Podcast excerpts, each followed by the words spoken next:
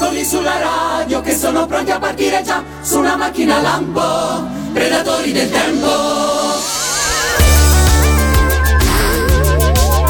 Ricordando film e giochi, cartoni alla tv e persino le canzoni di Sanremo.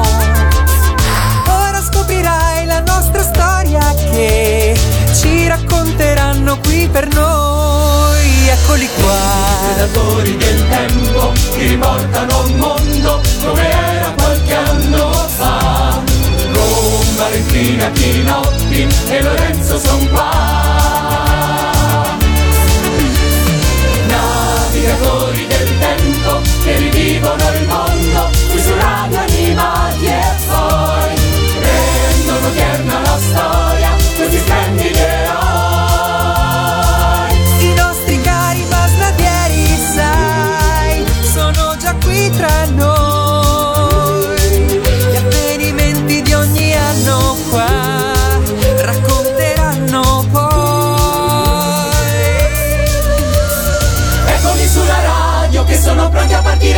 su una macchina lampo, predatori del tempo.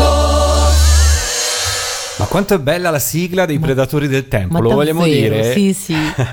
Ciao a tutti e ben ritrovati a questa nuova puntata di Predatori del Tempo. Io sono Lorenzo e ci sono anche Valentina, ciao a tutti.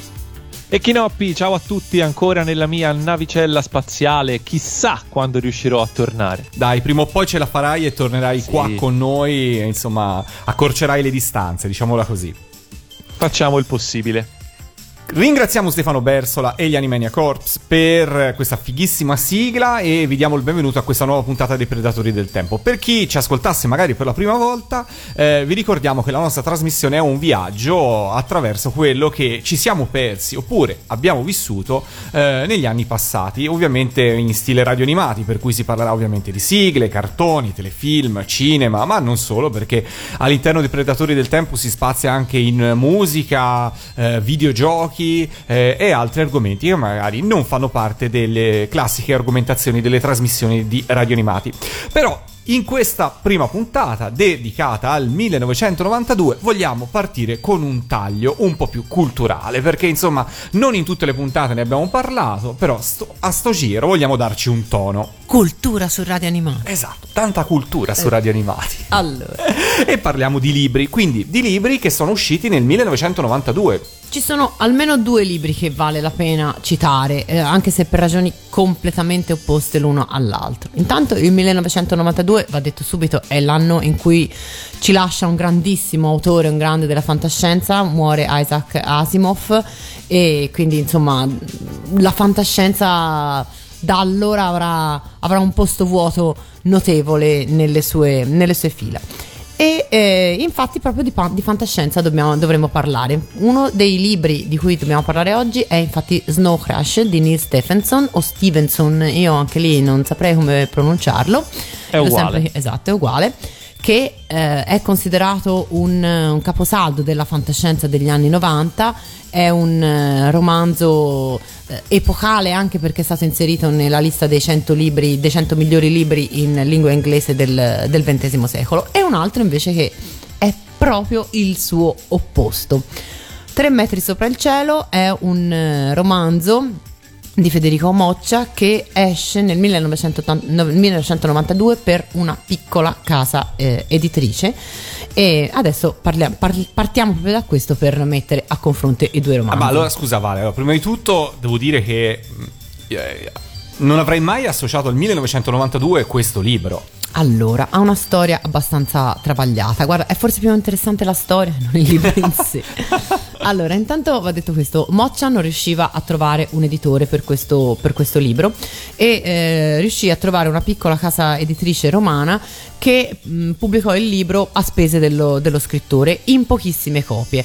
Il libro in- iniziò però a circolare fra gli adolescenti, fra gli studenti e eh, divenne immediatamente, insomma, immediatamente, comunque divenne abbastanza velocemente un, eh, un libro richiestissimo e la casa editrice esaurì presto le poche copie che aveva stampato. Per cui il romanzo circolò per buona parte degli anni 90, quindi fino a- al 2000, eh, circolò in fotocopia.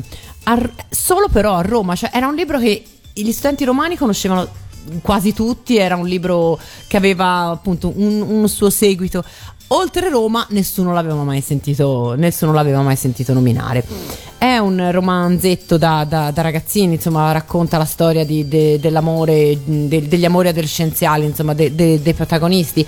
È ambientato negli anni Ottanta e ha tantissimi riferimenti al- al- al- all'immaginario degli anni Ottanta, quello proprio più, più commerciale, quello proprio mh, più terra terra, insomma, sen- senza voler eh, nulla togliere ai, ai vari paninari, alle, alle griffe delle borse, eccetera. Però, insomma, fondamentalmente è- è- sono questi i riferimenti degli, degli anni Ottanta che si trovano in tre metri sopra il cielo. Feltrinelli, alla fine, de- de- quindi all'inizio de- due- degli anni 2000, si accorse che il libro era un piccolo cult, sebbene eh, regionale, diciamo così, sebbene limitato a- agli studenti romani, e insomma pensò che forse era il caso di eh, ripubblicarlo.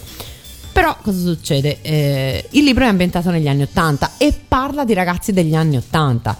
Per rivenderlo e farlo amare alla generazione successiva, bisognava in qualche modo, eh, mm, come si dice, aggiornarlo, ecco, in qualche modo. Per cui Moccia rimise mano al testo e lo, mm, lo riscrisse, però chiaramente non lo poteva riscrivere più di tanto, per cui ha avuto, cioè ci sono nel- nella- nell'edizione Feltrinelli, quella che poi insomma è diventata campione di, di vendite, ci sono delle ingenuità incredibili che, sa- che so- che si vedono non meglio, sono dei tappabuchi per risolvere problemi, tipo per esempio nel romanzo non... Nessuno ha il cellulare, nessuno ha il telefono cellulare e molte delle situazioni quindi che, eh, che- di cui il romanzo parla eh, sono legate al fatto che si devono telefonare a casa. Ora, nel 2002-2004, non ricordo esattamente quando, di quando è la- l'edizione Feltrinelli, questo faceva ridere, cioè quale ragazzino delle superiori nel 2004 non aveva accesso a un cellulare? Per cui cosa succede? Il, il, ehm, il, libro praticamente sostiene che nelle case dei protagonisti, poi in tutte le case dei protagonisti, eh, non si prende il segnale, quindi è inutile, il cellulare non si può usare.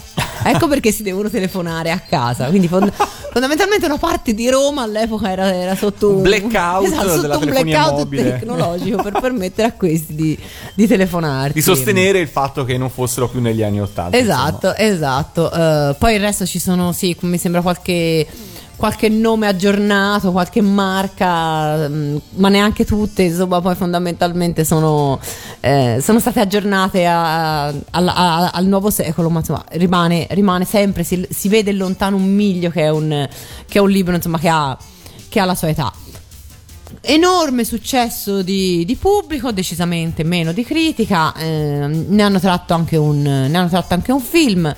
Quindi oggi i ragazzini lo citano come neanche fosse, fosse la Bibbia. Lo so perché appunto io ogni tanto me ne sento. Me lo sento citare come per dire: Ah, mi piace leggere. Sì, ho letto tre metri sopra il cielo. E questo. E tu tipo Flau Klucker? No, eh, no. Io, io niente. Faccio finta di non, sentire, non- non- non vedere. Ok. Mentre invece l'altro è un libro che quasi nessuno oggi dei ragazzini ha letto, nessuno conosce, invece è un romanzo eccezionale. E tra l'altro è un... Ripetiamo il titolo dell'altro? Snow Crash. Snow Crash, uscito con questo titolo anche in Italia. Sì, sì, sì, sì, è uscito anche in Italia. Io purtroppo oggi non so dirvi neanche se sia più reperibile. Mentre i tre metri sopra il cielo credo ci sia la versione in ebook, in, in audiolibro, in qualsiasi tipo di forme, forma letteraria, credo che Snow Crash al momento sia fuori, ehm, sia fuori stampa, temo. Ok, Eh, a meno che non lo tanto- vogliate leggere, forse in lingua in, in No, lo potete, lo potete- lo trovate sicuramente nelle biblioteche oppure lo leggete in inglese, ma comunque è veramente un peccato. Io aspetto sempre che ne facciano un film per poter fare, per poter avere una, una ristampa. È un libro che racco- intanto descrive un, descrive un futuro molto molto simile a quello in cui ci troviamo a, vi- a vivere noi perché è un... ehm, è un film, è un libro in cui fondamentalmente eh, la società si basa tutta sul, sulle consegne, on- su- sul- sulle consegne online, cioè sul commercio diciamo digitale, sul commercio eh, virtuale. Si sono costruiti dei veri e propri imperi e ognuno degli imperi in lotta con, con gli altri praticamente ha un suo esercito di corrieri che praticamente devono sfidare gli altri a, eh, a chi consegna più velocemente. Si consegna online, si consegna, eh, di- si consegna a casa qualsiasi cosa, veramente qualsiasi cosa, dalla pizza a ai libri, a, a, qualunque, altra, a qualunque altra merce e eh, in un mondo così frenetico il luogo dove eh, ci si può ritemprare, dove si può vivere una vita ben, ben diversa, è il, è il, metaverso, una realtà virtuale alla quale si accede attraverso computer, che è una sorta di enorme, di enorme videogioco, di enorme sandbox in cui eh, tutti possono essere qualunque cosa. E il protagonista del, del romanzo è un ragazzino il quale di giorno fa il corriere, appunto, e consegna pizze, ma durante la notte, quando stacca dal lavoro, lavoro è un, ehm, è un ehm, è un eroe appunto del, del metaverso, è un, un, eroe della katana e gestisce tutto un suo, un suo traffico, tra l'altro di, chiamiamolo, è uno spacciatore di, di programmi, di software più o meno più o meno legali che insomma lo hanno reso un, un eroe del metaverso. Beh, Poi, devo dire che questa realtà descritta insomma mi ricorda, mo- mi ricorda, moltissimo il presente. Spe- cioè, pensate che è un, è, un, è un romanzo del 1992 e nell'intenzione dell'autore è una sorta di parodia eh, riassunto del, degli anni 80 appena trascorsi. Cioè lui immagina che quello che si è creata, che la, la società, anche dal punto di vista del, dell'immaginario, si è creata negli anni 80 eh, in qualche modo in un futuro degenererà e arriverà a creare il, il 2019. Esatto. esatto. Quindi cioè, immaginatevi allora, è assolutamente è un libro da, da, leggere, intanto perché è scritto veramente, eh, è scritto veramente bene, quindi come iniziate a leggerlo non, non riuscirete veramente a, a, a, smetterlo. E poi soprattutto appunto ha una, a, una, a, un fondo di, di, analisi di meccanismi sociali ed economici che sono stati proprio innescati negli anni 80, ma dei quali insomma, noi vediamo, vediamo, gli effetti e, e, non siamo nella fantascienza. Quindi se non l'avete letto, se non lo. Se non, tra l'altro, io ve l'ho raccontata appena all'inizio, eh, perché poi la trama è molto più complicata. Perché insomma si parla poi di, di virus che infettano i computer, di una guerra contro, contro il tempo per salvare il, il metaverso. Insomma, veramente è, è, una, è una lettura che consiglio. Eh, diversamente da 3 metri sopra il cielo, non me ne vogliano i nostri ascoltatori che sicuramente l'avranno amato, però io ormai io l'ho letto nel 2004, probabilmente se l'avessi letto negli anni 90 magari sarebbe piaciuto anche a me, eh, non, non, voglio dire questo, Se, deve piacere probabilmente a, a ai, agli adolescenti per cui è, è, stato scritto. Per quanto riguarda Snow Crash, sembra che l'ultima ehm, edizione italiana sia da, del 2007 e da eh. allora non sia stato più eh, riproposto. Per cui eh, magari lo trovate all'usato, cercatelo insomma. Cercatelo, cercatelo. Valentina ve lo, ve lo consiglia. Che ne dite, cari Chinoppi e care Valentina? Facciamo la prima pausa musicale. Voi l'avete letti questi due libri? No, io nessuno dei due, e, mh, però mi ha sorpreso molto il libro di eh, Stephenson o Stevenson. Sì, ah, ha... se qualcuno sa come si pronuncia. Vabbè, insomma, in, entrambi i casi va bene, perché veramente mentre lo descrive dicevo "No, aspetta, ma questo è oggi". E infatti quando anch'io quando l'ho letto ho detto "Ma accidenti, ma". Quindi vabbè, chissà. Tu Chinoppi? No, io non ho letto nessuno dei due. E sì, effettivamente Snow Crash sapevo eh, essere un, insomma, un, libro abbastanza importante. Eh, a differenza di Tre metri sopra il cielo, che è un libro decisamente importante, ma che non leggerò mai. Ok, perché hai seguito il consiglio di Valentina. Esatto. Eh, per celebrare però il libro che non leggeremo mai, Valentina però lo ha letto a un certo punto, eh sì, l'ha certo dovuto punto fare, lo celebriamo con qualcosa di eh, anni 80. Per cui eh, facciamo un salto indietro, torniamo nel 1986 e visto che insomma dobbiamo un po' ricalarci nelle ambientazioni originali del libro in cui veramente c'erano, erano appunto un emblema degli anni 80, abbiamo scelto un pezzo del gruppo italiano Italo Disco che si chiamavano Scotch la, il brano in questione si chiama Mirage ed è stata anche sigla della trasmissione Hit Parade. Molti di voi probabilmente lo ricorderanno perché questo pezzo con il ritornello in italiano nel 2004 è stato ripreso da un altro gruppo dance che si chiamava Pups and Scar. Questo però è l'originale del 1986.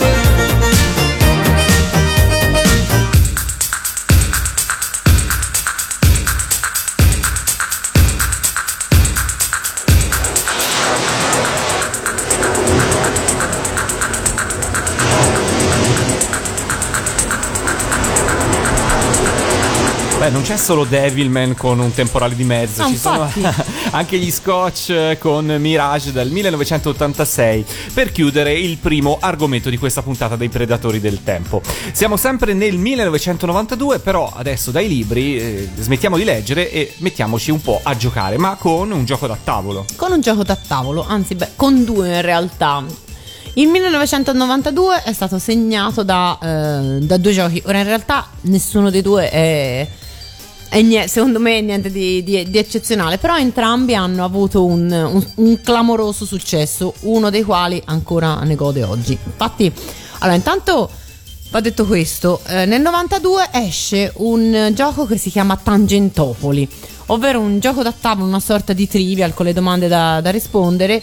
Eh, ispirato ai fatti di- della cronaca giudiziaria dell'anno che insomma effettivamente avevano colpito l'opinione pubblica eh, in, modo, in modo veramente massiccio fino appunto a farci un gioco da tavolo. Ora Boh, secondo me l'argomento non era particolarmente, particolarmente invitante al gioco, però eh, il nome e il marchio, peraltro, furono depositati dalle- dall'editrice eh, Gemi, che eh, del gioco riuscì a vendere ben 18.000 copie nei soli primi tre mesi di, di promozione.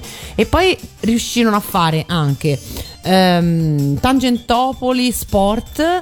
eh, quindi con le domande sullo sport Beh, erano, in avan- erano in avanti. molto avanti. Erano avanti. E poi fecero Tangentopoli Junior per i, ba- per i giocatori dagli 8 anni, dagli 8 ai giù. 10 anni. Sì, esatto. Dagli otto anni in giù. in giù. Quindi rendete, voi ce l'avevate? Tra l'altro- Era un tra gioco. l'altro, eh. tra l'altro, scusami, eh, Dimmi, cioè, dimmi. detto così, detto così, fare eh, un gioco sentito Tangentopoli dagli 8 anni in su sembra la condanna. Esatto. Più che l'età. Però, Esatto, invece no. Dagli 8 ai 10 anni c'era Tangentopoli Cassazione Junior. Edition. Esatto. Corte d'appello. beh, Esatto. beh, no, mi dà, mi dà l'idea di una di quelle operazioni strettamente, spudoratamente commerciali in cui fondamentalmente la gente, questi 18.000 che hanno comprato il gioco, in Solo nei primi tre mesi, eh? non l'hanno, sì, non hanno fatto, non hanno fatto per il gioco in sé, ma semplicemente per avere una cosa di ridere da far vedere agli amici Sì. quando li invitavano la sera a cena e poi dimenticarselo su uno scaffale da qualche parte. Temo Poi che magari, sia il gioco, così. magari il gioco era anche bello, eh, non sto Ma- dicendo questo, però sicuramente è il Non ci ho motivo per mai cui ha venduto giocato. così tanto. Non l'ho mai Essere- neanche visto, No, onestamente. io. però... Però insomma, essere sul pezzo è importante. Esatto. Giusto. No, a me più che altro venivano in mente appunto come operazione commerciale. Negli anni 80 c'erano i giochi eh, ispirati ai programmi televisivi, da, da quelli di, di Corrado ai, ai cartoni animati, che poi erano tutti fondamentalmente tutti giochi dell'Oca più o meno, più o meno Sì. rivisitati negli anni 90. Questo fa capire appunto come era cambiato il clima. Ci si ispira alla cronaca giudiziaria per fare, eh, per fare i giochi da tavolo. Quindi nessuno di voi l'aveva. Io No, contavo invece che mi diceste: Ah, sì, io ci giocavo sempre per Natale. No. Beh. E avete mai giocato invece a Gino Pilotino? No, però mi ricordo questo spot qua. Gino Gino, pilotino, il più pazzo, il più carino, è davvero birichino. Colpite l'aereo e mettete in salvo le galline, ragazzi! Arriva Gino Pilotino, il pilota più pazzo del mondo! Gino Gino, pilotino. Chi non ricordava Gino Gino Pilotino? Beh, io sì, lo spot lo Lo ricordavo. spot me lo ricordavo anch'io. Io in realtà non, non ci ho mai giocato, però mi ricordo che era un, un gioco molto, molto, molto desiderato dai, dai ragazzi più piccoli di me all'epoca. Tu, Kinoppia, hai mai avuto fortuna di giocare a Gino Gino Pilotino?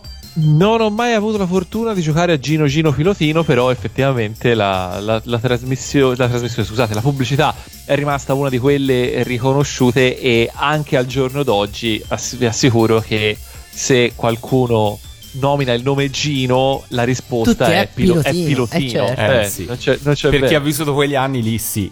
Era un gioco della MB, eh, fu- abbastanza semplice come gioco. Eh, Gino Pilotino, appunto, vola sopra dei pollai, sopra i pollai dei giocatori, che devono però in qualche modo eh, allontanarlo con, con le loro palette in modo da, sal- da salvare i polli. Perché se il giocatore non è abbastanza veloce, Gino con l'aereo può urtare uno delle- dei gettoni gallina e farla cadere dal, dal pollaio. Dopo aver perso tre, palli- tre galline, il, il giocatore è fuori dal gioco e ovviamente vince l'ultimo che, che non, viene, che non viene eliminato. Allora, dovete sapere che di questo eh, gioco sono state fatte ben 5 remake. Quindi, Accidenti. Esatto. E tra l'altro ehm, alcuni estimatori del gioco mi spiegavano che l'ultima è leggermente diversa rispetto a- all'originale perché tutto è molto più piccolo. E questo fa sì che Gino Pilotino acquisti una velocità eh, notevole e che possa praticamente Anche tu ti stai rendendo conto piombare sopra di i quello che stai dicendo, Sì. vero? possa piombarti sul, sul pollaio tipo Condor delle Ande creando i- il panico quindi mi, mi- mi è stato detto ah ma la- l'ultima versione è ancora più bella e questo Comunque tutto questo mi affascina ci siano gli esperti di Gino Pilotino. esatto ora a microfoni spenti vi dirò anche chi è Inizia per F? no Ok, vabbè.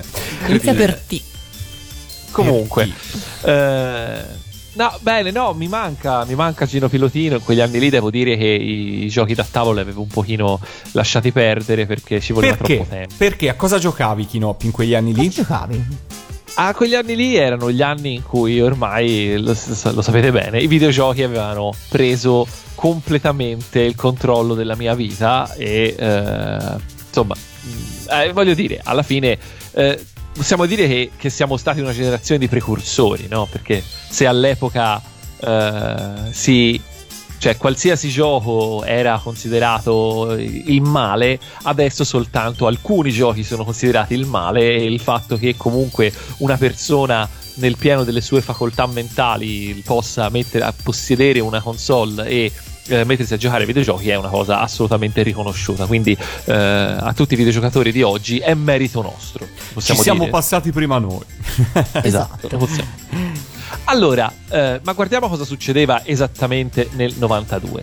Allora, ci eravamo lasciati nel 91 e il 91 è stato l'anno del ciclone Street Fighter che arriva e travolge tutto, eh, almeno per quanto riguarda quella che era la scena sala giochi, che insomma, come sappiamo, eh, era eh, comunque eh, relegata a un, a un secondo piano rispetto a quella dell'home gaming. Comunque, eh, nel 92 ancora il ciclone eh, Street Fighter in sala giochi non era passato, eh, infatti siamo ancora tutti assolutamente impegnati a prendersi a sganassoni e a palle di fuoco. eh, in sala giochi facendo i doppi e le uniche vere alternative di giochi usciti in quell'anno sono di fatto altri giochi di combattimento più o meno cloni spudorati di Street Fighter. Io devo dire che personalmente tra una fase e l'altra, eh, tra una partita e l'altra del, del flipper di- della famiglia Adams, come Ah, sì, dicevamo giusto, nella scorsa puntata, che appunto esce nel 92 e lo ricordo è il flipper più bello di tutti i tempi.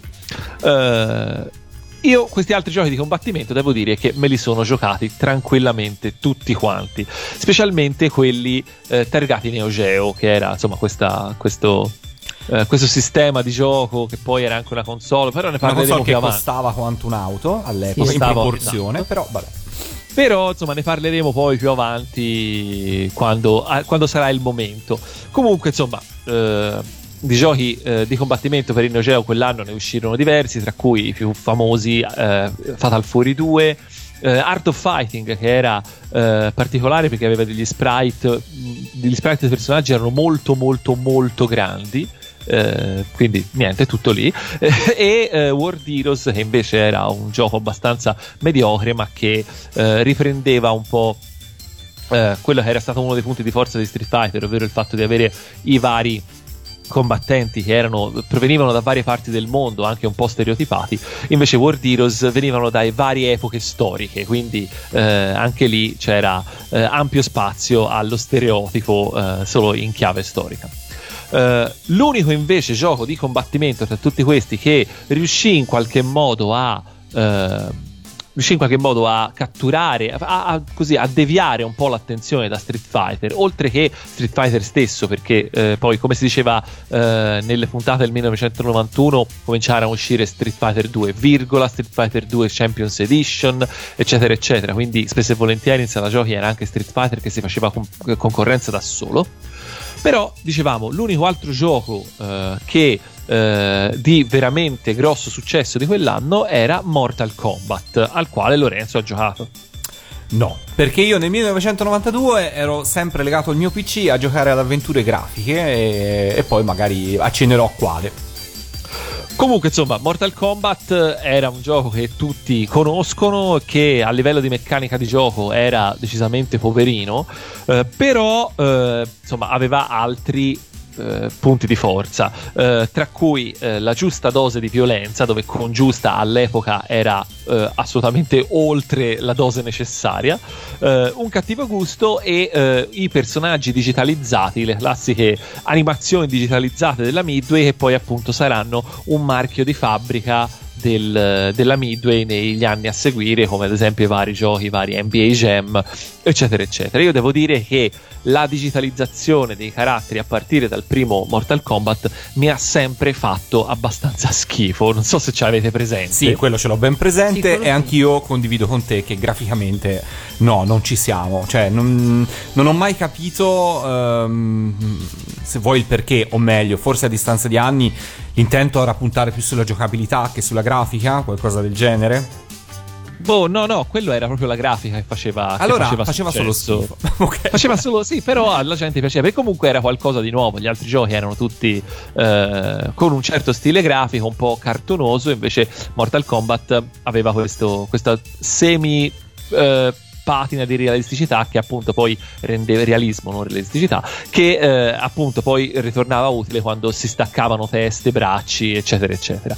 Eh, io devo dire appunto a me eh, la cosa che mi faceva pensare, che mi fa pensare se ci ripenso è ai primi esperimenti in computer grafica quando eh, la computer grafica non aveva ancora raggiunto il livello tecnologico necessario a reggere un lavoro, una serie televisiva, però ci si provava lo stesso. Mi viene in mente per esempio i Biocombat, non so se vi ricordate, perché tutti ci ricordiamo la sigla, però i Biocombat cartone ve lo ricordate? Ora non è una roba Non del era 90 proprio un cartone, però. Era un Però- telefilm. Era una specie di, di roba fatta al computer. Sì, una roba Ecco, appunto, face- era una roba che faceva schifo. Allora io lo vedevo. ecco. Vabbè, a Vale piaceva. No, non, mi- non è che mi piacesse particolarmente, però eh, il, cas- il caso voleva che lo trasmettessero in un orario in cui io accendevo sempre la TV e quindi l- l'ho visto e A quello, come era a un quello po' i faccio sempre la Transformer pipì. Esatto, era, io lo chiamavo un po' i Transformer di oggi, cioè ah, sapete che ora è iniziato il 92, quindi ricordatevi da ora in poi per me tutto ciò che riguarda eh, cioè, film, cinema, qualsiasi cosa, adesso è roba nuova, perché come sapete dal 92 in poi come abbiamo scoperto quest'estate, per me dal 92 in poi sono cose recenti, quindi figuriamoci. Figuriamoci Ok. Biocombat. Ok, perfetto. Però insomma, Bio- Biocombat almeno aveva la sigla figa. È vero. Ci sono altri esempi come questo. Te ne viene in mente uno del 92, Chinoppi? Ma certo, Lorenzo, che mi viene in mente. Gemelli nel segno del destino. Ma guarda un po' cosa ci andiamo a ascoltare. Cristina D'Avena e Gemelli nel segno del destino. Quando la, La- sigla supera di gran lunga Ma la serie. Assolutamente.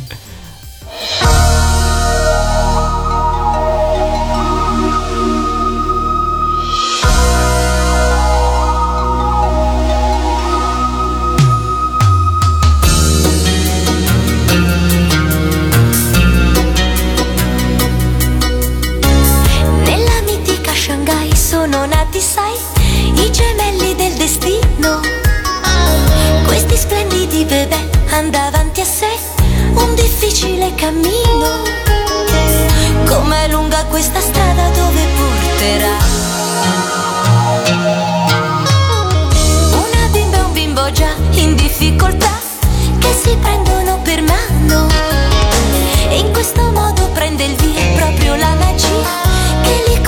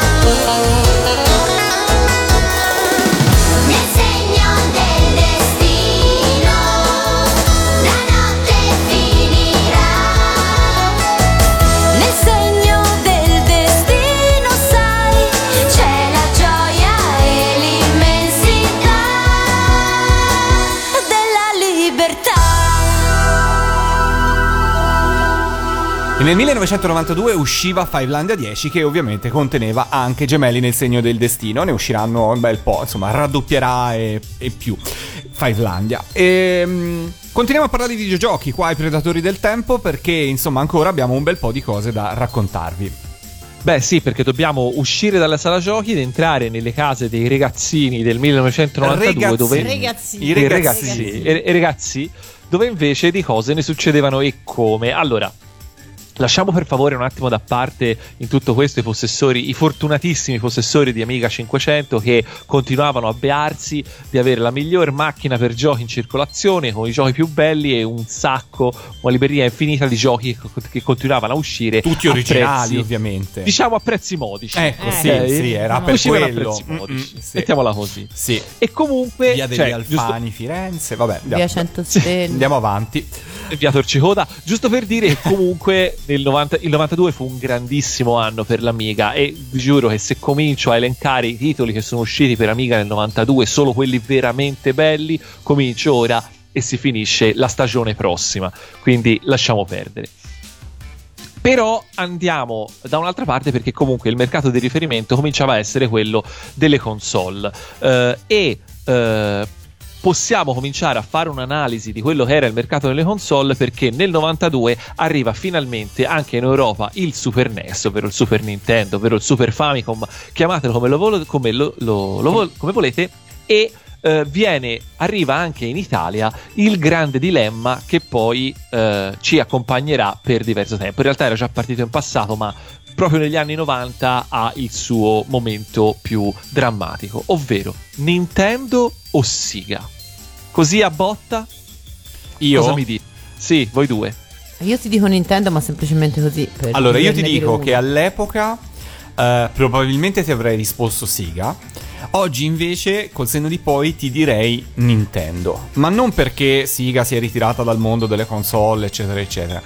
Ma perché secondo me, non lo so, forse all'epoca ero molto condizionato dal batouage pubblicitario che poi ci fu per il lancio di Sega in Italia, che fu fortissimo, forse, forse ancora più di quello Nintendo, eh, secondo me, soprattutto in quegli anni lì fu veramente forte il, il, il batouage pubblicitario. Eh, poi perché secondo me, se non sbaglio, su Sega c'era Golden Axe. Per cui Vero. a me piaceva molto il videogioco da, da sala giochi, per cui in qualche modo mi condizionava.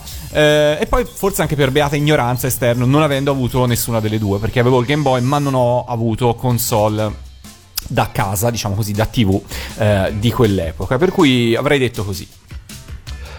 Allora, io vi dico che eh, il dualismo Super NES Mega Drive è stata una cosa che è stata accesissima, molto sentita in tutto il mondo. Tant'è che quando si parla di console wars, che è un termine che forse avete sentito dire dagli storici dei videogiochi, diciamo, ci si riferisce specificatamente a questo periodo storico, anche se ogni generazione di console ha avuto un po' la sua console wars, insomma, basta pensare recentemente anche a PlayStation contro Xbox, per dire, eccetera, eccetera.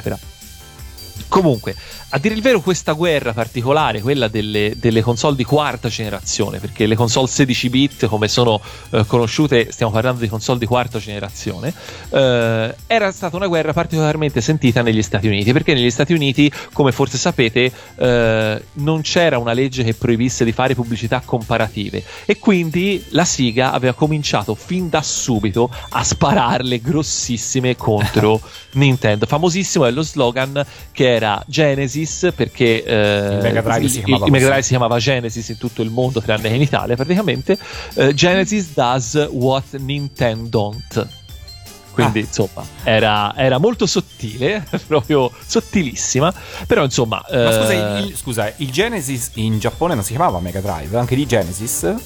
sai non lo so Perché secondo me Mega Drive, secondo me è l'opposto, secondo me si chiamava Sì, oddio, Genesis solo negli Stati Uniti. Può essere sai perché Ok. Mega Drive è un nome effettivamente che può essere un po' giapponese Ok. Beh, se pensi, se pensi, non ne parliamo oggi, però se pensi che in Giappone l'unica vera console concorrente a Nintendo e Sega era quello che da noi si chiama PC Engine, ma che là si chiamava TurboGrafx 16, vedete che i giapponesi con i nomi non c'hanno. Super Robot 28. E scusate, ma su PC Engine eh, ricordo troppo di l'esistenza di un fantastico videogioco il cui non so di che anno fosse, ma probabilmente di quegli anni lì, in cui tu impersonavi ehm, credo un bambino che, via- che volava su un VC e dovevi sparare le tue le tue feci sostanzialmente Tu dall'alto. Sì, sì, esatto. Ah, un po' in stile, insomma, eh, insomma, tutto fatto un po' in quello stile, con quell'approccio all'argomento un po' stile arale, no? In cui ha la faccina, gli occhini, è tutto molto sorridente, tutto molto giapponese.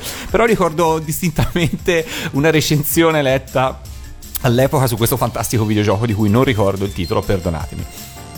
Va bene, comunque insomma no, però per dire che appunto sì, il TurboGrafx 16 era una roba estremamente giapponese, quindi ci sta che eh, giochi così ci fossero e come. Comunque, si diceva appunto, dicevi bene te Lorenzo, eh, pubblicità a manetta, la Siga ha investito tantissimo eh, a fare tanta pubblicità e appunto in maniera molto aggressiva tant'è che eh, si parla proprio di console wars perché anche e soprattutto la pubblicità portò i ragazzini dell'epoca a schierarsi cioè non c'erano vie di mezzo o eri Sega o eri Nintendo Ehm, il Mega Drive, anche grazie appunto a questa, a questa pubblicità, partì molto bene, partì eh, meglio del, del Nintendo, anche grazie al vantaggio di eh, anche grazie al vantaggio di essere uscito in anticipo, perché ovviamente le nuove eh, le nuove console hanno meno giochi all'inizio. Eh, e eh, ricordiamo che il Mega Drive uscì con almeno due anni di anticipo in tutto il mondo rispetto al Super NES e comunque il grosso del lavoro lo fece la, eh, la Sega quando trovò la sua killer application nel 1991 stiamo parlando ovviamente di Sonic che eh, fu finalmente dopo tanti tentativi la Uh, la risposta a Super Mario. Fu la, la, prima vera risposta a Super Mario, un protagonista carismatico, un platform semplice ma uh, comunque sempre sfidante, uh, insomma vendette vendete grazie a Sonic il Mega Drive vendette tantissime tantissime copie uh, si diceva appunto che il Super NES dal canto suo all'inizio non aveva tantissimi titoli e quei titoli erano principalmente la versione super dei grandi classici di Nintendo da, da Super Mario World che, che tra l'altro aperta parentesi era un gioco estremamente molto bello molto molto molto bello eh, ad altri Super Punch Out eccetera eccetera cioè dovevano avere super nel titolo? sì Dove, doveva avere super nel Ah, titolo ok. Uh, il primo vero colpo che il Super NES fece la, per la rimonta, per rimontare sul, sul, sul Mega Drive, arrivò nel dicembre, se non sbaglio, del 1992 ed era la conversione per Super NES di Street Fighter 2 che fu eh, in esclusiva, per cui eh, fu credo l'unica console ad avere una, una, una, conversione e soprattutto fu fatta molto molto bene, cioè eh, fu convertito Street Fighter 2 anche sicuramente per Amiga, eh, non so anche se per PC probabilmente, ed erano però delle cose che francamente non si potevano guardare, mentre invece la conversione per, eh, per Super NES fu eh, piacevole.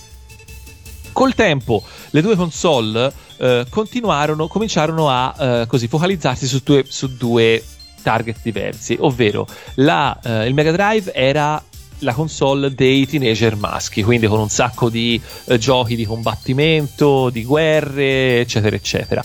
Eh, mentre invece, eh, mentre invece il, eh, il, il, Super NES era, continuava quella che era un po' la strategia di Nintendo, che poi negli anni si è, si è rivelata assolutamente vincente, ovvero quella di essere la console anche per i, casu- eh, per i casual gamers, ovvero per chi non era un videogiocatore accanito. Insomma, basti pensare al successo della prima Wii per capire che eh, è una strategia che poi alla lunga Ecco, vedi perché allora. col tempo avrei scelto Super Nintendo mentre all'epoca avrei detto Mega Drive e l'hai ri- riassunto perfettamente, direi. Io invece ho detto Super Nintendo proprio perché eh, essendo io una giocatrice veramente casuale, caotica, io ho giocato solo a quello. Beh, magari, c'era, magari esisteva, magari c'è il videogioco di Gundam, è mai stato fatto? Ma anche se è stato fatto, eh? ma io non ce l'avevo eh, il Nintendo, io in realtà ne avevo ereditato uno per puro caso ehm, che mi era stato portato, pensa un po' te, eh, quando, una volta che, che, ero malata e che non sapevo cosa fare, allora un amico mi disse ma ti presto questo, vai così ti passa del tempo e stai tutto il tempo a giocare a Mario Bros, ti immagini? Ti? Facci- facciamo- In altri tempi avrebbe fatto scattare la sigletta al momento Eh, triste della Vale. no, perché però, setti una settimana a casa a giocare a, a Mario Bros. Però in realtà io, come sapete, non sono mai stata una videogiocatrice. Però ho giocato tanto a Street Fighter, questo ci tengo a, a dirlo. Beh. Ok.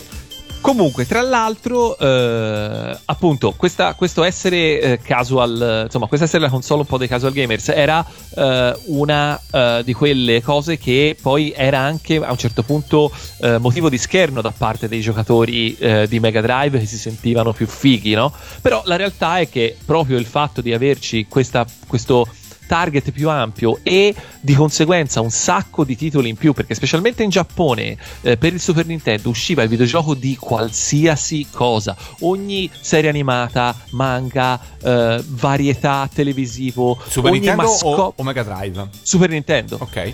Ogni eh, mascotte della pubblicità aveva il suo gioco per Super Nintendo praticamente. Quindi, cioè, capite che alla fine, alla lunga, non c'era partita. Detto questo, le due console rimasero abbastanza testa a testa almeno fino al 1994. Quando Nintendo pescò l'ennesimo jolly, eh, ovvero eh, Donkey Kong Country, che appunto torna il discorso della grafica digitalizzata al computer, anche se con una tecnica completamente diversa rispetto a quella eh, di, di di Mortal Kombat. Insomma, lì fu il colpo di grazia. Mega Drive si arrende, Nintendo vince la guerra e alla fine saranno 50, poco meno di 50 milioni le unità di Super Nintendo vendute in tutto il mondo contro gli circa 33 milioni di Mega Drive, che comunque si tratta di una delle eh, delle generazioni in cui c'è stato un più, il- più a lungo il testa a testa. Se andate a vedere poi i dati delle generazioni successive, di solito c'è una console che distrugge il mercato e poi tutto il resto. Un'ultima curiosità su queste, su, su queste console eh, e sul Super Nintendo in particolare da notare come il Super NES sia stata l'unica console della sua generazione a non dotarsi mai di una periferica CD. Perché se, se ci pensate, insomma, il Mega Drive aveva il CD, anche, la, anche l'Amiga poi aveva il CD, insomma, anche tutte queste. Tutte Non- queste... Possiamo dire che comunque alla fine forse è stata una scelta vincente. Perché Beh, in fin dei conti né eh, l'Amiga eh, CD né eh, alla fine il Mega CD per Mega Drive sono stati oggettivamente dei device che hanno fatto la differenza.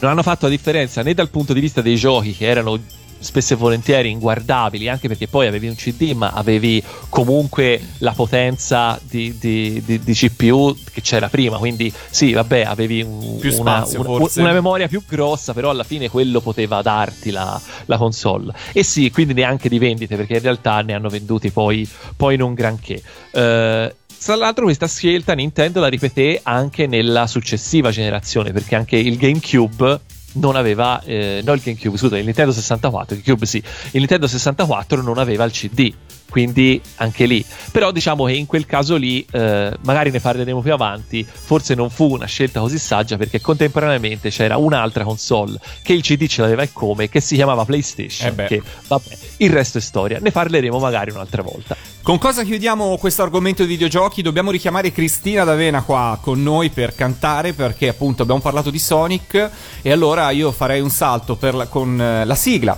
della serie di animazione di Sonic perché ovviamente quando devi, insomma, come si dice, pompare un, eh, un personaggio hai bisogno anche della serie animata. Era già stato fatto per eh, Mario Bros, è stato fatto nel 1994 invece in Italia arrivò proprio la serie dedicata a Sonic e ci ascoltiamo anche questa sigla. Mi, mi viene in mente una cosa, Lorenzo. Sì. Ovvero, sarà possibilmente più brutta della sigla di Super Mario? L'ascoltiamo e No, poi no. tra- Lo scopriamo. Lo scopriamo adesso, l'ascoltiamo male, e poi decideremo insieme.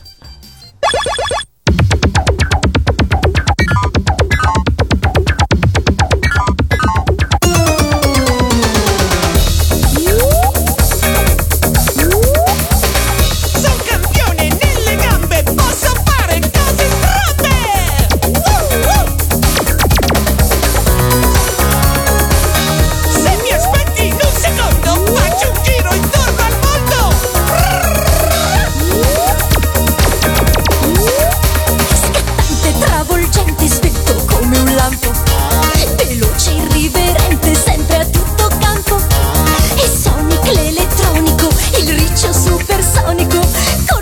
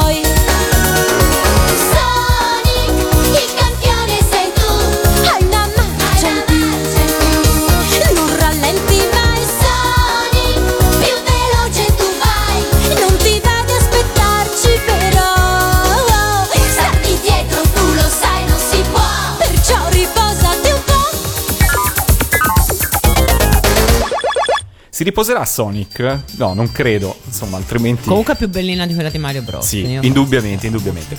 I predatori Non fosse del tempo. difficile. Eh, vabbè. I Predatori del Tempo 1992. Siamo in- per la prima volta in questo anno e vi stiamo facendo conoscere un po' di cose che sono successe in quel periodo là. Anno in cui io sono entrata alle scuole superiori. Anno Tutti che sei andata alle scuole superiori e nel tuo Walkman, Esatto. perché comunque nel- nel- nei primi anni 90 Ce l'ho ancora da qualche parte. l'audiocassetta continuava a farla da per padrone. me ha fatto, l'ha fatto da padrone fino a, a ieri. Perché comunque più pratica da portare in giro, Eh. non nascondiamoci, più facile da copiare o da registrare dalla radio. Assolutamente. Io, cioè, perché mi dovrei nascondere? E non avevo, ultimo- avevo una fama io come, quella che faceva le cassette alla gente. Eh vabbè, vabbè. Per- e non ultimo, per quanto il, il compact disc portatile, il cosiddetto Discman, eh, già esisteva, eh, consumava più batterie. Madonna. veramente, ci voleva una specie di gru- gruppo elettrogeno a seguire. Insomma, cioè, un pacchetto di stilo ti durava sì e no eh, due ore di musica, roba del genere. Ora non voglio esagerare, però No, quattro durava stilo veramente poco. duravano veramente poco. Duravano veramente e poco. l'anti-shocking era relativo, per cui saltava anche abbastanza facilmente. Dovremmo aspettare ancora qualche anno con l'arrivo dei, mh, dei masterizzatori e soprattutto dei lettori in grado di, eh, come dire, di, di leggere meglio i CD con il movimento per, per migliorare nettamente, nettamente la, la situazione. Tra l'altro, visto che siamo in argomento e apriamo il capitolo musica, abbiamo affrontato il capitolo compact disc, non so se l'ho mai raccontata questa cosa. Sapete no, che il compact disc è stato un brevetto di Philips insieme a Sony? Sì. Sapete che Philips era anche una, una casa discografica, era un'etichetta e aveva eh, varie label, fra cui Polygram, eh, Polydor, eccetera, eccetera. Polydent. Eh, no, Polydent no, no, no, no, no. Eh, sapete quando Philips eh, ha ceduto la divisione delle etichette musicali eh, ad altri? Oggi fanno parte del gruppo Ah, Universal. pensavo- ma eh, credo abbastanza di recente, mi sbaglio. No, in realtà sono passati degli anni. Ah, Le ha ecco. vendute nel momento stesso in cui ha messo in commercio il primo masterizzatore CD da tavolo. Sì, me lo ricordavo. L'avevi detto. Per cui, insomma, è bene ricordare appunto che non tutto viene fatto per caso. Non tutto insomma. viene fatto a caso, eh? Ma parliamo di musica, parliamo della musica del 1992, quella che Valentina, ma non solo lei, ascoltava nel suo Walkman. Allora, intanto, prima de- di parlare del mio Walkman, dobbiamo parlare di un evento musicale del 1992 che è entrato nella leggenda e che assolutamente deve essere ricordato anche da noi, ovvero il Freddie Mercury Tribute, il concerto in memoria e in onore di Freddie Mercury che era scomparso nel dicembre del 1991 e che ehm, appunto venne tenuto allo stadio di Wembley a Londra il 20 aprile del 1992 e ehm, venne trasmesso eh, dalla tv italiana, da Video Music. Incredibile, cioè un evento del genere non venne trasmesso da reti molto più bra- blasonate, ma venne comunque trasmesso integralmente da, ehm, da Video Music e eh, vedeva sullo stesso palcoscenico tantissime star della musica mondiale, molte eh, inglesi, che appunto si erano riunite per eh, celebrare la vita, la carriera, la musica di, eh, di Freddie Mercury. Il eh, concerto era stato già annunciato nel febbraio di quello stesso anno e ehm, venne, e- e i biglietti del, del concerto vennero messi in vendita proprio nel, nel mese di febbraio e in un solo giorno, anzi neanche in un solo giorno, in due ore, vennero venduti tutti i 72.000 biglietti disponibili, nonostante non si sapesse assolutamente eh, né chi avrebbe suonato né cosa né quanto i Queen eh, rimanenti insomma sarebbero stati coinvolti nel- nell'evento. Eh, Sulla fiducia. Sulla fiducia e tra l'altro sulla fiducia immaginatevi nel, nel- tra il pubblico c'era anche eh, Lea di Diana e il principe Carlo e insomma per, per darvi un'idea de- di, di quanto questo fu un evento, un evento sentito eh, dai, dai musicisti ma non, non soltanto da loro. Voi l'avete visto, ve lo ricordate? Sì, io ricordo, lo ricordo molto bene. Anch'io. E io l'avevo anche registrato e purtroppo la videocassetta a furia di vederla e rivederla oggi è eh, inutilizzabile, Inguardabile. inguardabile, proprio, proprio, proprio rotta. Però devo dire la verità che eh, Brian May disse appunto eh, alla fine del concerto disse appunto che eh, tutti Valentina non esagerare? Eh, non, non la guardare troppo, no, disse No. Brian. No, in realtà Brian May disse che il pubblico ehm, alla fine del concerto doveva, sarebbe dovuto essere sordo, cieco e con la voglia di tornare il giorno dopo, quindi completamente eh, annientato, diciamo così, dalla, dalla bellezza del- dell'evento. E effettivamente, come dargli torto? È un. intanto il fatto che il concerto aprì eh, con una band che insomma con, rispetto alla musica dei, dei Queen poteva sembrare decisamente lontana perché eh, aprirono i Metallica niente meno che poi toccò agli Extreme di cui Brian May disse che sono stati fra quelli che hanno meglio compreso la, la musica dei, dei Queen. Poi toccarono poi toccò ai Def Leppard suonò Bob Geldof eh, suonarono i Guns N' Roses in quella che comunque è una delle loro eh, performance live credo più, più leggendarie perché quella in cui suonarono Knocking on Heaven's Door. Penso che solo quella sia rimasta cioè, anche soltanto quella eh, basterebbe per far capire la, eh, la portata de- dell'evento ovviamente non ci fu solo musica sul palco ma eh, ci furono anche tutta una serie di interventi eh, impegnati per l'impegno sociale perché comunque l'occasione del Freddie Mercury Tribute fu un- una nuova occasione per sensibilizzare eh, l'opinione pubblica sul, sul tema de- dell'AIDS che all'epoca insomma cominciava a essere veramente un argomento, eh, un argomento serio, un argomento di cui si parlava, di cui si parlava spesso. E poi insomma, vennero eh, proiettati i video dei Queen, ci furono, eh, ci furono gli U2 che si collegarono, eh, gli U2 e anche, mm, eh, l'ho voluto dire troppo presto, ora mi verrà in mente. ehm, Altri, insomma. Sì, eh, ora però mi viene in mente adesso che si collegarono perché erano in quel momento impegnati in un altro, in altri, in altri tipi di concerti, quindi eh, Lou Reed, ecco, anche Lou Reed si, mm, fu presente in, in collegamento. Ma ehm, quindi insomma una scaletta eccezionale e tutti si aspettavano, anch'io me l'aspettavo in realtà, che venisse realizzato un, eh, un disco, comunque venisse realizzato soprattutto un, eh, un live, una, una videocassetta come si dice all'epoca, la quale venne effettivamente realizzata nel 2002, attenzione, ma eh, non era completa. Cioè la videocassetta del Freddie Mercury Tribute non era completa e addirittura mancava tutta la prima parte del concerto, quindi anche la, eh, l'apertura di Metallica, le- l'esibizione degli Extreme e ehm, per motivi non, non chiari, a parte eh, Robert Plant, Robert Plant aveva chiesto ufficialmente che la sua esibizione fosse tagliata dalle, dalle registrazioni, quindi eh, poi dalla- dal release ufficiale dell'evento perché aveva la febbre e quindi cantò decisamente, eh, cantò decisamente male. Le solite scuse. Eh, però, insomma, nel senso, io francamente me ne sarei fregata di come cantavo. Voglio dire, sono, le- sono al Freddie Mercury Tribute. Cioè, non è che Beh. Robert Plant dovesse di- dimostrare qualcosa, insomma. No, dire, si può capire se una volta uno non è proprio al suo massimo. Insomma, era, era esserci, secondo me, che era, che era importante. E quindi ehm, poi era pieno, è stato pieno di momenti particolari, di momenti toccanti con cui, per esempio, David Bowie che recita il Padre Nostro, insomma, ci sono stati veramente dei grandi momenti di spettacolo. È un vero peccato appunto che la, la videocassetta non li, eh, non, li, non li con- non li considerasse. La stessa videocassetta poi è stata eh, riversata in DVD. Nel 2013 è invece uscito un Blu-ray in cui i contenuti erano effettivamente di più, quindi c'era più, c'erano più cose, anche perché erano cominciati a uscire tutti i bootleg di questo mondo, poi figuriamoci con, con l'avvento della rete, tutti quelli mh, come me che avevano eh, registrato la videocassetta, che magari però a differenza di me l'avevano tenuta per bene, eh, avevano iniziato a, a riversarle, quindi a farle, a farle circolare, quindi versioni eh, intere del Freddie Mercury Tribute giravano già. E comunque nel Blu-ray ufficiale manca comunque ancora, mancano ancora dei, dei pezzi.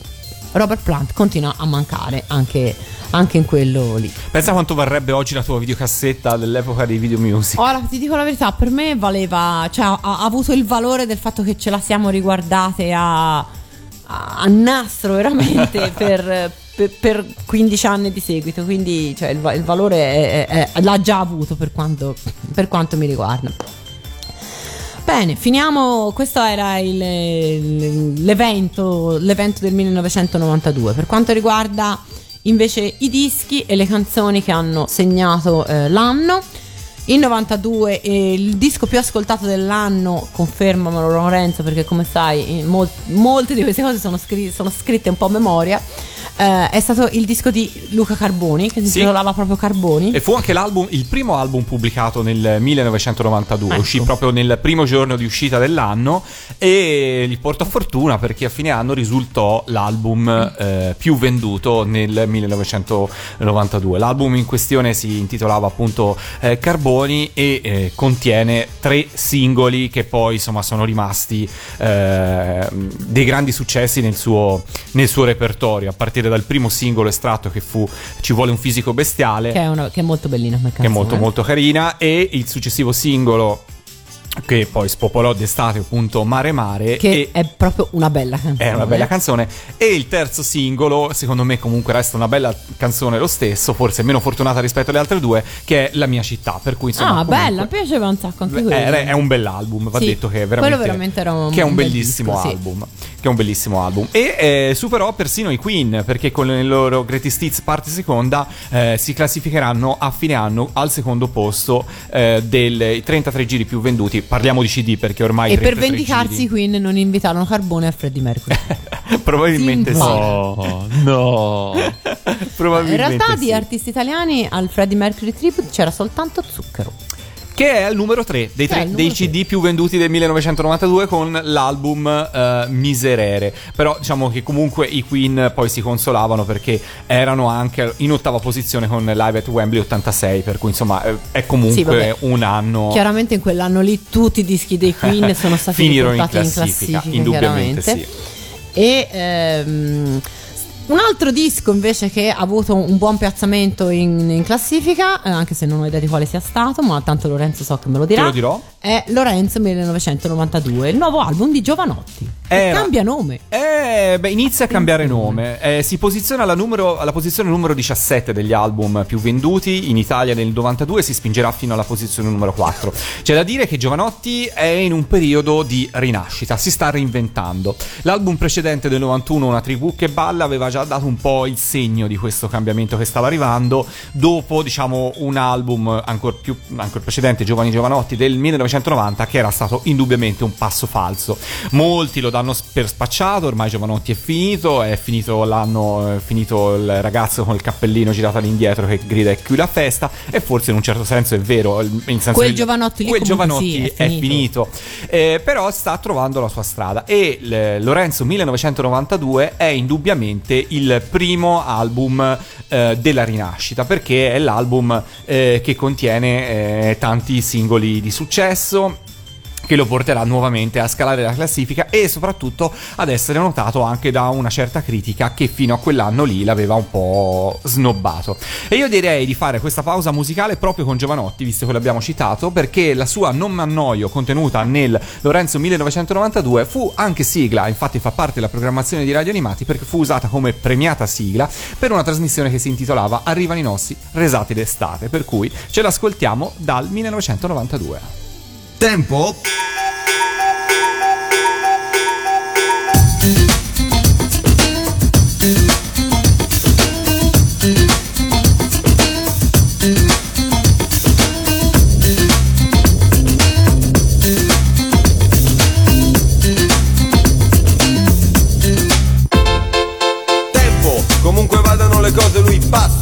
Se ne frega se qualcuno è in ritardo Puoi chiamarlo bastardo ma intanto è già andato. E fino adesso niente lo ha mai fermato. E tutt'al più forse lo hai misurato Con i tuoi orologi di ogni marca e modello. Ma tanto tempo resta sempre lui quello. L'unica cosa che ci è data di fare È avere tempo da poter organizzare. Se da organizzare da dividere in pasti Cassa rullante, la mia voce dei passi bassi Medei alti, per fare salti Per far ballare il pubblico sugli spalti e non m'annoio, e no che non m'annoio, non m'annoio Io no che non m'annoio, non m'annoio, no che non m'annoio, no che non m'annoio Tempo, 109 battute al minuto. Quando finisce forse ci sarà piaciuto La chiave per capire questo genere di suono Che a molte orecchie può sembrare frastuono È liberare la tua parte migliore Chiudere gli occhi e aprire bene il cuore. Che non c'è musica che vale di più Di quella musica che vuoi sentire tu. Eh. E non mi stanco, e no che non mi stanco, non mi stanco. Io no che non mi stanco, non mi stanco, no che non mi stanco, no che non mi stanco sono passate mille generazioni, da rockabilly punk ai cappelloni, i metallari, paninari, i sorcini e ogni volta gli stessi casini. Perché i ragazzi non si fanno vedere, sono sfuggenti come le pantere, quando li cattura una definizione, il mondo è pronto a una nuova generazione. E non m'annoio, e no che non m'annoio, non m'annoio. Io no che non m'annoio, non m'annoio, no che non m'annoio, no che non m'annoio. Io no che non m'annoio, tempo! Yeah.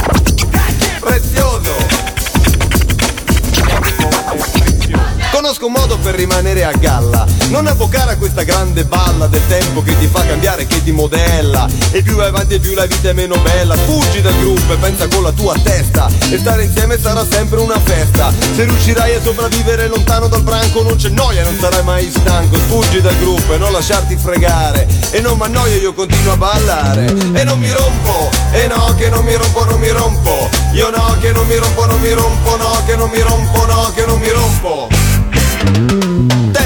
quando stai bene lui va via come un lampo. Quando t'annoi un attimo sembra eterno E il paradiso può diventare inferno. Tempo, ti frego e con il ritmo ti cattura e Ti chiude in una ritmica di aspetto molto duro. E ti organizzo in battute in quattro quarti Allora non avrai tempo di liberarti.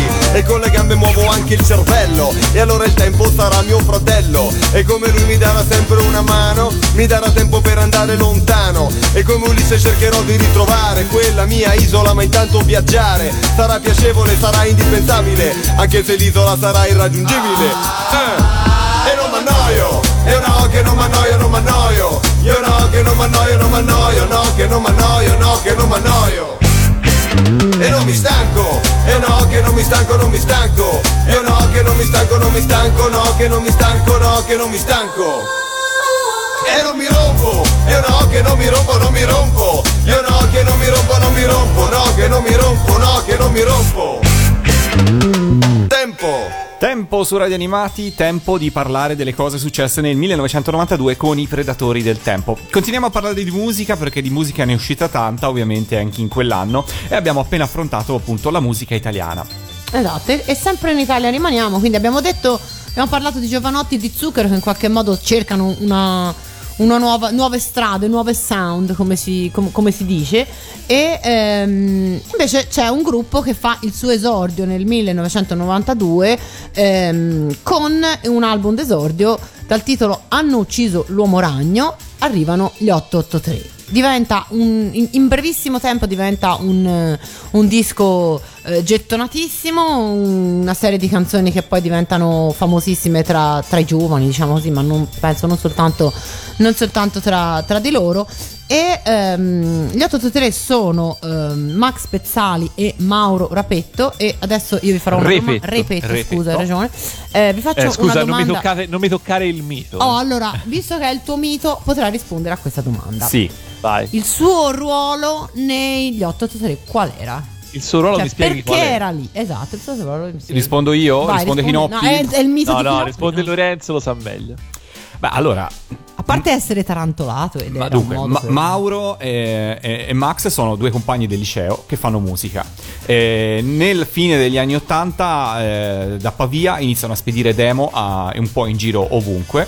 Eh, finché un demo arriva sulla scrivania di Claudio Cecchetto. Loro all'epoca si fanno chiamare hip hop, eh, cercando di così parafrasare il gioco di parole col genere hip hop, e finiscono addirittura in tv con Giovanotti in una delle ultime puntate della trasmissione 1, 2, 3 Giovanotti. Ve la ricorderete forse No, su Italia 1? No, assolutamente ok, no, comunque fu. Sì, insomma, sì, sì. la fine del Giovanotti prima, insomma, prima versione, diciamola così. Seppellito dagli 883. Però passano decisamente inosservato, tant'è che loro eh, ritengono che in qualche modo la, la loro avventura sia finita lì. Però compongono e compongono insieme, quindi in realtà per rispondere alla tua domanda il, il- il- che il ruolo eh, di, eh, di Mauro è quello di comporre insieme a Max le canzoni, eh, le, le loro canzoni. Ah, quindi le ha firmate anche lui? Le ha firmate Ah, anche lui, ok. ah, No, no, le ha scritte. Le ha, poi, non- scritte, cioè, le ha scritte insieme a Max e fra l'altro devo dire che a detta di molti in qualche modo eh, diciamo che ehm, il ruolo di Mauro nella scrittura dei pezzi insieme a Max fosse quello un po' di contraltare, cioè avevano visioni eh, spesso, insomma erano eh, complementari, servivano entrambi proprio per la scrittura dei testi degli 883. Che Il- perdita quando se n'è andato. quindi. Eh, in un certo senso sì, e pensa la canzone che segna di più il distacco nella scrittura fra Mauro e Max saranno eh, la canzone intitolata Agli anni, che poi fu un grande successo, ma sarà di qualche anno più avanti. Ma torniamo agli 883. Gli 883 perché si chiamano 883? Ah, boh. Perché loro decidono a un certo punto di eh, portare nuovamente, di tentare nuovamente la strada con Claudio Cecchetto e di consegnare una cassettina con altri provini sopra. Le cassettine, se vi ricordate, avevano pochissimo spazio per eh, la, la scriverci sopra i- il testo, insomma, la- in quella riga spesso non si riusciva a far scrivere tutto, per cui il titolo della cassetta conteneva questa cassettina conteneva Non me la menare, che fu il primo il, il provino che loro consegnarono a Cecchetto, ma siccome non c'era spazio per scriverci altro e loro non avevano un nome, l'unica cosa che gli ci stava erano tre caratteri. E data la passione di Max per le Harley Davidson, decise di scriverci sopra 883, che era il, nome, il, il modello della sua Harley Davidson preferita in qualche modo. Per cui fu una questione di passione per le moto e di spazio nella label dell'audiocassetta con cui consegnare eh, il provino. Il, eh, il pezzo piacque moltissimo, per cui in qualche modo eh, già nel 1991 insomma arrivarono a partecipare a Castrocaro con proprio il pezzo Non me la menare. Si decide quindi di eh, provare ancora a credere nel duo di Mauro e Max, per quanto appunto Non me la menare poi non è che ebbe lì per lì un grandissimo riscontro. E nell'estate del 1992 esce addirittura appunto l'album Hanno ucciso l'uomo ragno, trainato appunto dal, dal singolo eh, omonimo che diventa insomma un, un vero e proprio successo. L'album arriva a vendere qualcosa come 650.000 copie, che sono tantissime, veramente tantissime. Loro esplodono, diventano insomma il fenomeno dell'anno, si aggiudicano il telegatto, si aggiudicano voto alla voce, per cui insomma eh, diventano veramente la, la- la- la rivelazione dell'anno. Dell'anno. E, e tutto questo in un disco d'esordio. Altri esordi del 1992 sono stati ehm, eh, in- in- incredibili, ma vero, cioè, insomma. Nel 1992 esordiscono anche Gigi D'Alessio, di cui non ho notizie per quanto riguarda il suo primo Non disco, guardare me. non ne figuriamoci. Esordisce eh, un altro che poi avrà successo, ma che col suo primo disco veramente non lascia traccia di sé, ovvero Neck e ehm, anche Alex Britti. Ora, Alex Britti in realtà non, eh, non voleva far uscire il suo disco. Questo disco venne pubblicato per, eh, tra virgolette, per, per errore, insomma, per una serie di incomprensioni con, con la casa discografica. Lui l'aveva mandato come... eh, come Demo? sì, ecco, una, una specie di demo, ma insomma non, non- non- non voleva, non pensava che quello sarebbe stato il disco con cui eh, avrebbe la casa discografica avrebbe fatto, eh, avrebbe curato il suo esordio discografico.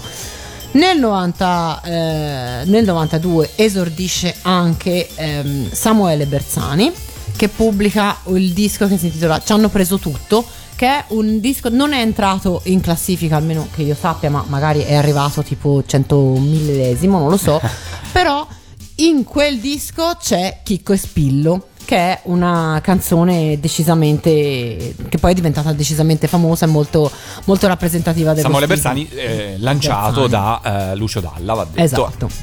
Eh, siamo, su un altro, siamo su un altro pianeta.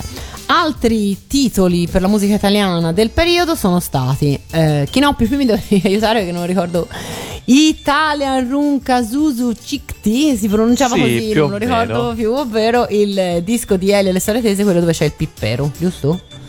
Pippero fu, Pippero fu un grandissimo successo anche radiofonico di, eh, di quell'anno. Io infatti in, Er- ah, in radio l'ho scoperto. Sì, sì, sì, assolutamente. Ehm, Runkasusu è il disco con cui gli Elo e storie tese fanno di fatto il grande salto. Passano, eh, erano già passati dal circuito locale a un, avevano già ampliato un po' la loro, la loro fan base col primo disco e comunque iniziava a essere già vecchio a quel punto. Eh, poi, dopo il primo disco, hanno pubblicato un disco che non ha senso, ovvero dello Sri Lanka Paraparambrao Brothers, che eh, cioè, non, che era un suicidio commerciale e poi invece con uh, Runkasusu fanno davvero grande salto, vanno in radio, vanno eh, abbassano leggermente i toni, diciamo, si rendono un pochino più orecchiabili e partono alla grande per quella che poi sarà una cavalcata incredibile che li porterà fino all'anno scorso. Ebbene sì. Ma il disco con eh, la sorella sul Natale di in che periodo? È precedente, vero? Eccolo lì, è dello Sri Lanka para, para, para- eh, ciao, Brothers. Ok, ok. Parakramaprao Brothers. ok. Sì, sì, ed è un disco eccezionale, solo che è un disco che non lo vendi a nessuno. Tranne a te.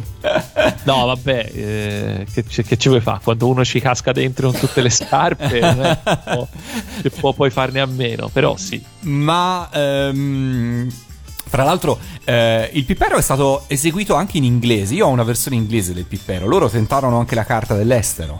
No, loro fecero un tour eh, negli Stati Uniti, non mi ricordo esattamente in che anno, e in quel tour uscì poi anche un disco eh, intitolato semplicemente ELIO.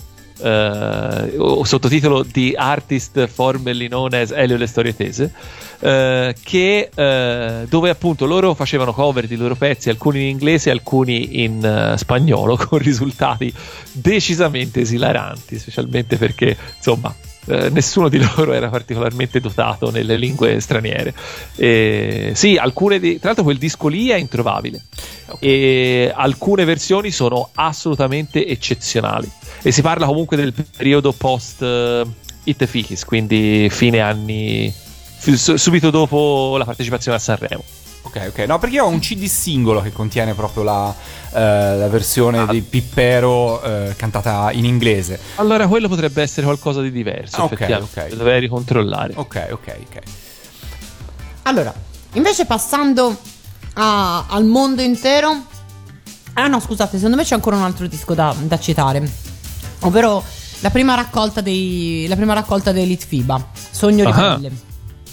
Che io avevo ascoltato fino. Veramente fino alla nausea. È un altro, un altro discone del 1992. Nel frattempo, ehm, al di là della manica e al di là dell'oceano, cosa succedeva? Esordivano eh, i Take That. I Take Vabbè. That, eh, quindi inizia l'epoca d'oro delle boy band. Esordi- loro esordivano e, e io più o meno decidevo che insomma no, basta, non volevo più sapere de- di quella roba. E quindi era il momento, è stato un grande momento. eh, oggi, ancora oggi, conosco gente che per i Tech Death eh, ha una venerazione. ha Una venerazione totale. E, e questo devo dire la verità. Io li ho visti dal vivo. Eh, capisci? E mo- com'è stato? Molto dopo.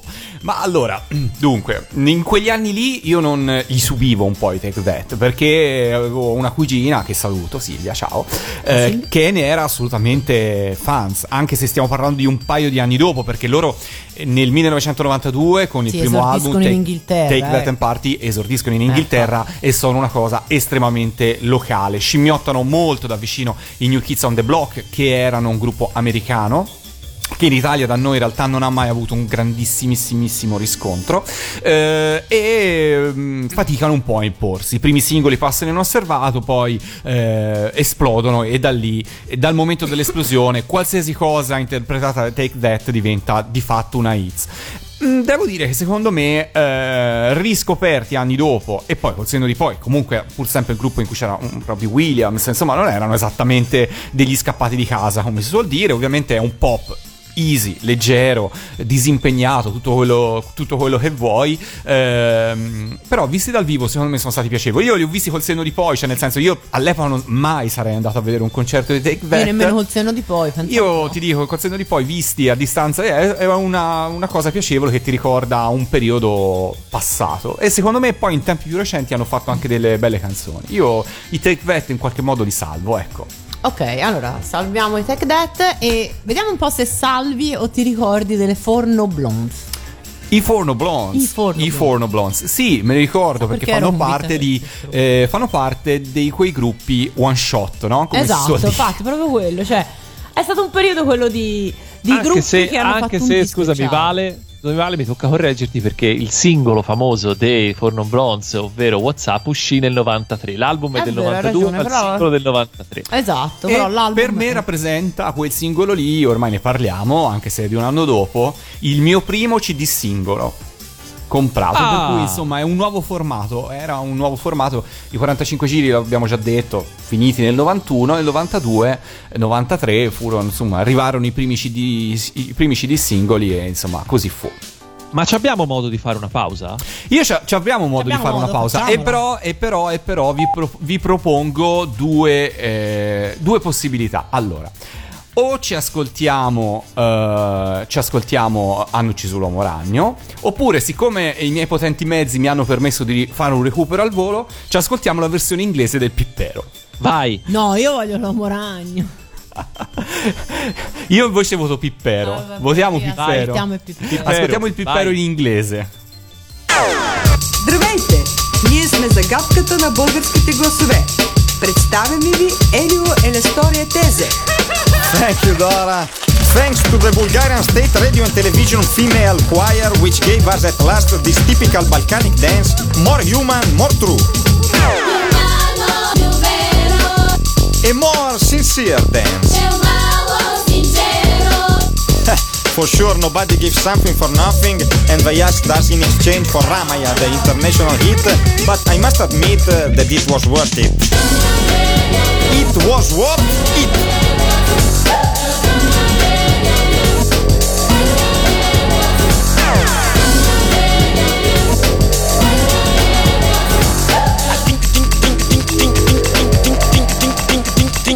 Hey, guys, this Italo-Bulgarian Pipero dance is really pumping. I can't remember a hit like this since the days of the Bay City Rollers. Really. Maybe you crazy? What? You don't remember Ramaya? What is Ramaya? Ramaya, tinga tinga tinga, girri pelile. Ah, Ramaya, okay. Maybe you're right, but listen to the beat of the Pipero. Pippero.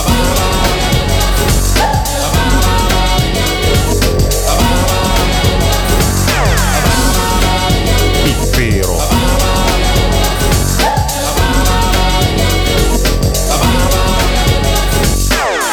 Okay, let's sing in Italian now. Repeat with me. Più umano, più vero. Umano più vero, È un ballo straniero. è un mago straniero. Qui l'atmosfera sa di Pippero. Più l'atmosfera sa di pippero. Se in discoteca balli u Pippero Pippero. Se in discoteca un pippero, pippero. Very good, now only. Più umano, più vero, è un mago sincero. E guarda sta sa di Very good. Non senti come pompa il pippero, pompa, Pompa. pompa. Pompa. My god, how it pumps.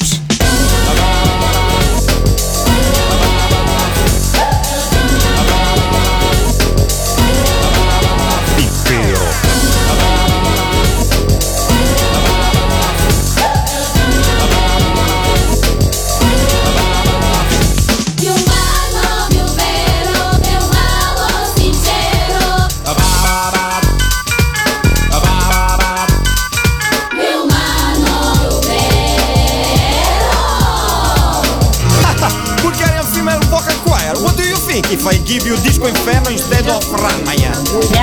I give you Kung Fu Fighting. I give you Ali Shuffle. Okay, take your Ramaya and go.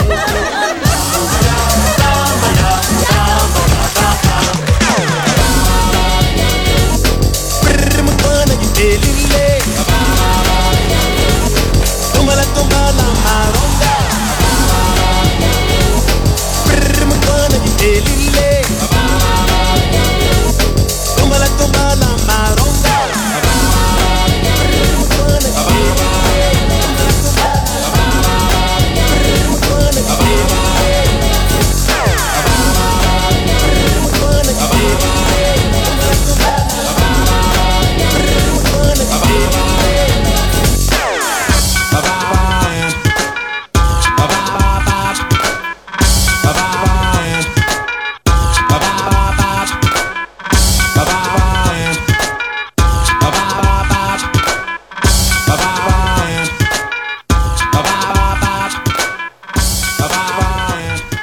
versione inglese del Pippero su Radio Animati dal 1992.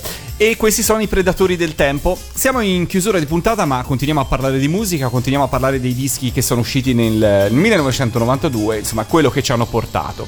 Dove siamo arrivati? Siamo arrivati Ah. sempre all'elenco dei, dei dischi del 92. Eh beh sì, Chinoppi, Quindi volevi Chinoppi aggiungere tu qualcosa? qualcosa. Sì, sì. No, no, io volevo dirvi che il, il, il Chinoppi del 1992 era confuso. Posso dirlo?